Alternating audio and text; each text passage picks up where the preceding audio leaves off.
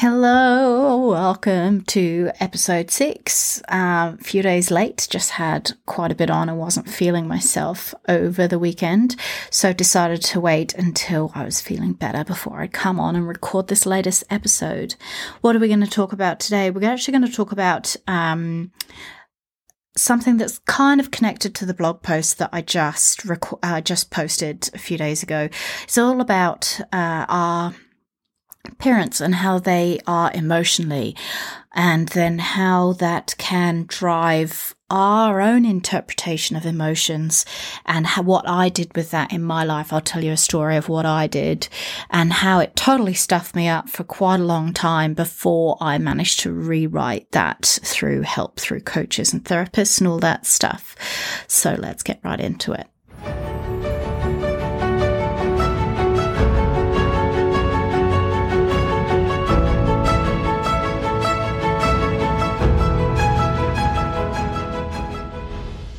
Okay, so I'm going to start off with what I grew up with. My father was actually emotionally unavailable. Um, he didn't express anything apart from sort of anger and frustration. Um, there was no um, understanding of asking how I was feeling, how my mom was feeling, how my sister was feeling, um, being able to process them in real time, uh, teach me how to do that.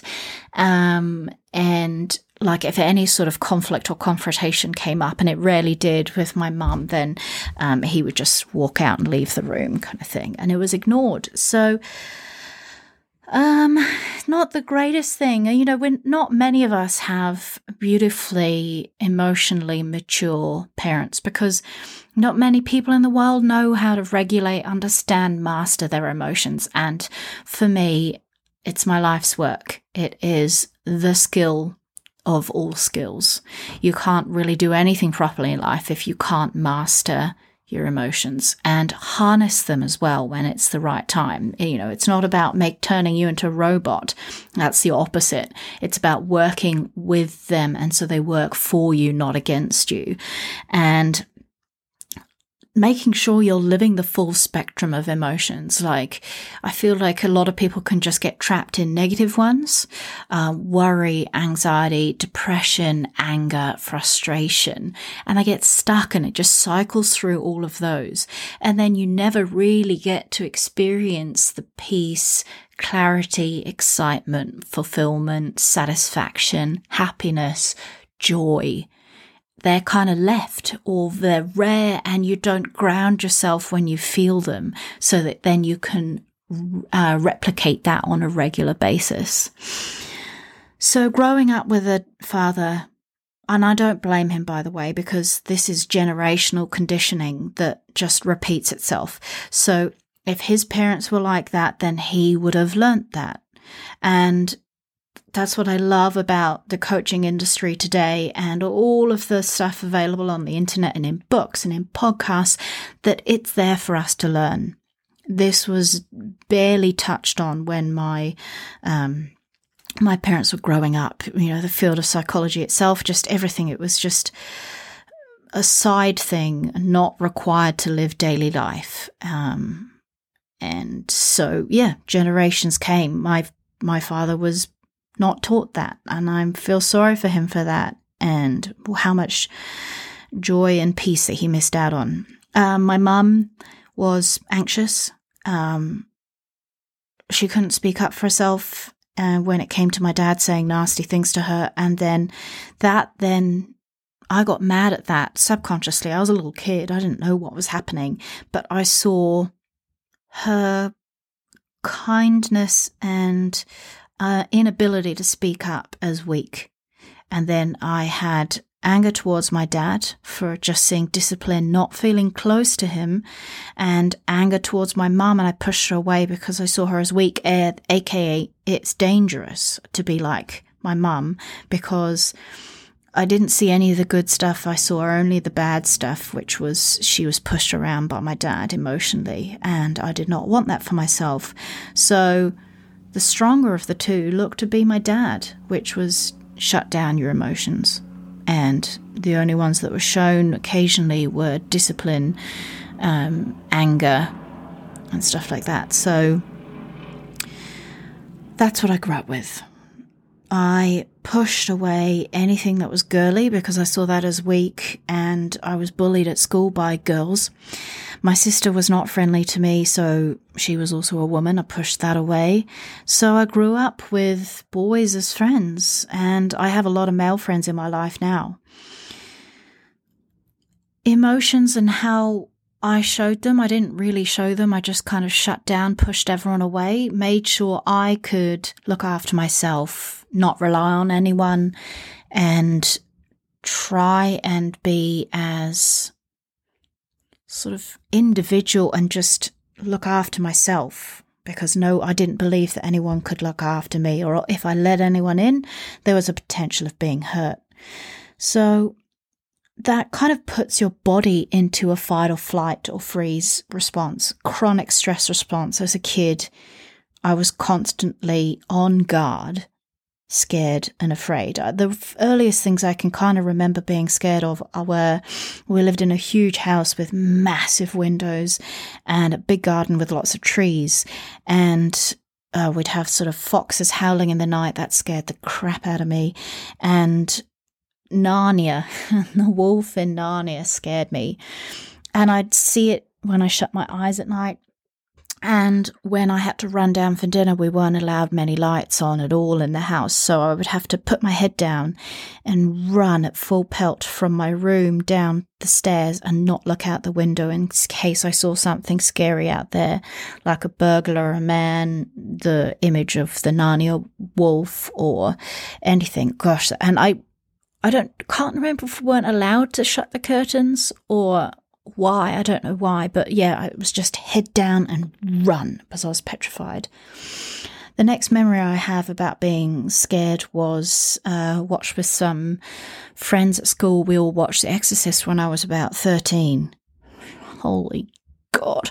Like, I do believe in sort of a bigger energy that exists in this planet. I don't think it's sort of live, die, go into the earth, that's it, eaten by worms. I do believe in a bigger energy. I do believe not so much in heaven and hell, but there there is another presence that we don't understand. So watching The Exorcist seemed very, very real for me, very possible. And I don't know if I just didn't talk to my parents about it, but I, I was luckily at the time I was sleeping in a room with my sister because we were um, redoing the house. But I remember not sleeping for two weeks and then uh, nightmares for another two weeks after that. And that film affected me deeply and it put me into a higher stress response. And I remember my just lying in bed as a kid with my heart beating out of my chest. And I had no idea how to calm myself down, no idea how to lower my heart rate, no idea how to talk to my parents. My parents wouldn't have known how to calm me down. It was just panic stations.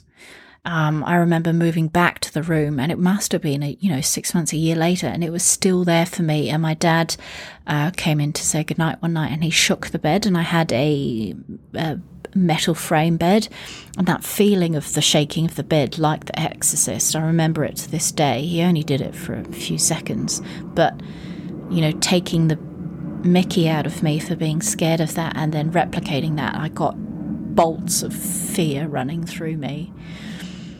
And then that kind of stayed with me into an adult. And like, even after I'd left home, uh, because of the volatile relationships I still had with my family, that was the norm. My chronic stress, fear, flight, I would run away a lot. Fight, flight, and just panic was my norm.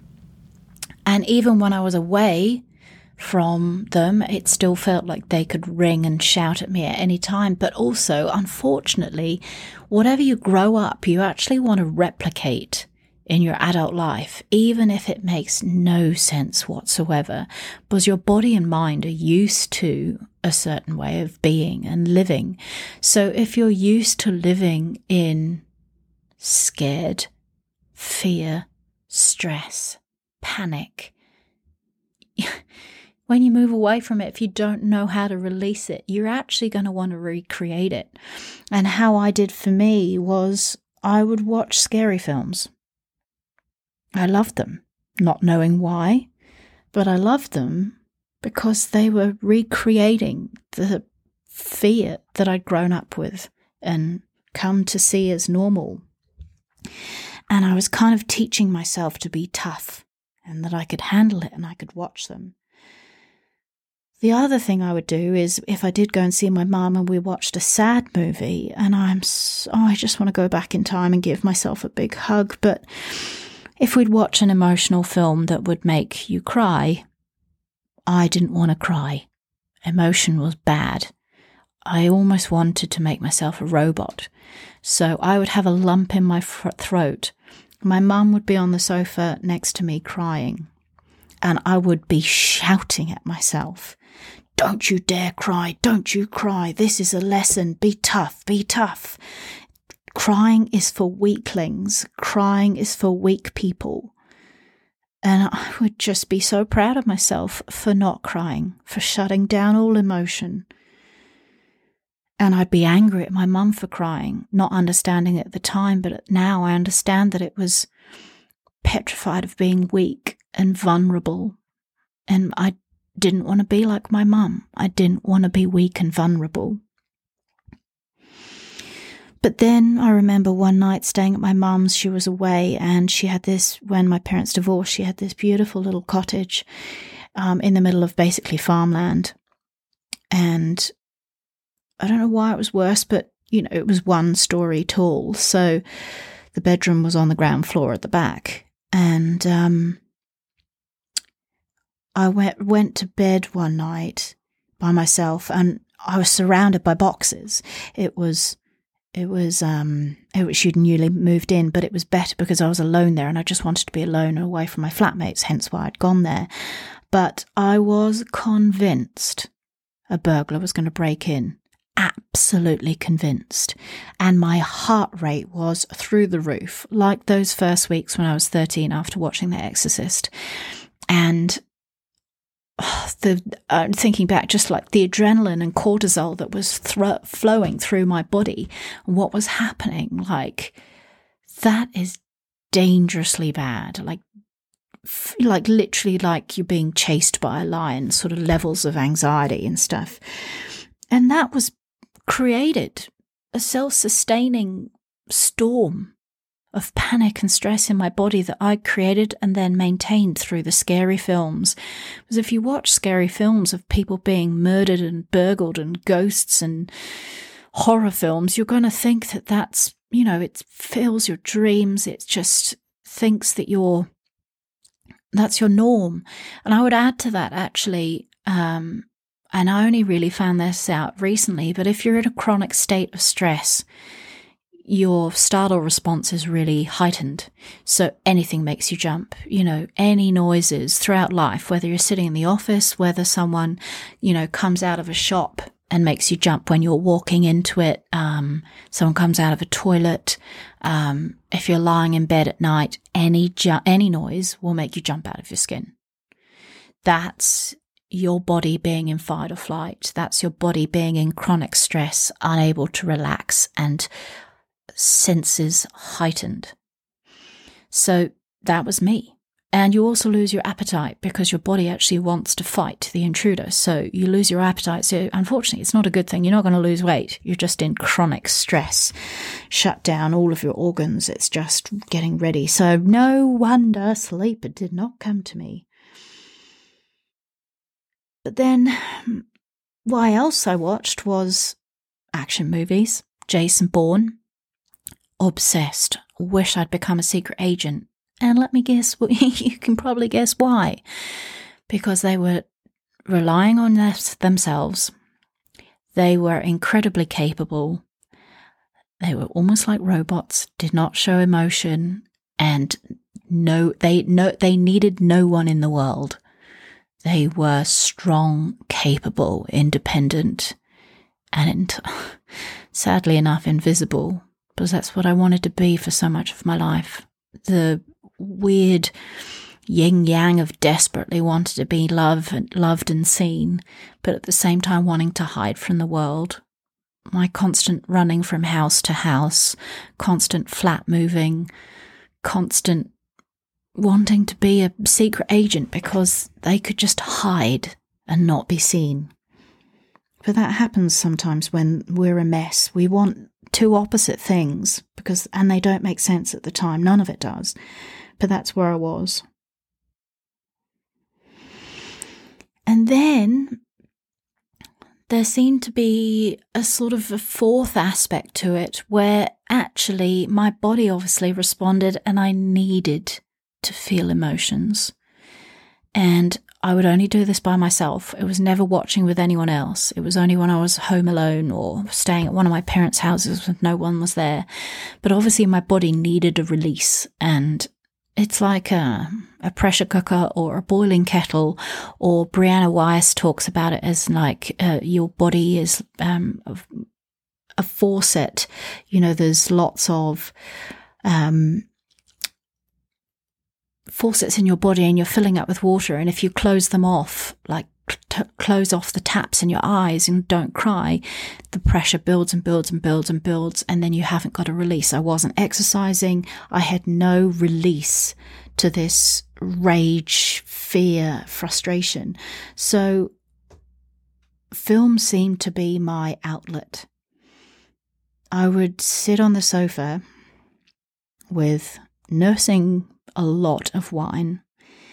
And I would watch the films that would make me cry because obviously I needed to. And they were always the ones that someone sacrificed themselves for others or died because I felt, I still felt at this time, because of all the rage and rejection and everything circling through me, that I was evil. There was something wrong with me and I was evil to my core and I couldn't tell anyone, even though there was no evidence. I hadn't done anything evil. These were purely the thoughts in my mind that were saying, you are an evil, nasty, selfish person and you hate your life. You hate the world. You hate and resent and jealous that was the message I would say to myself every day.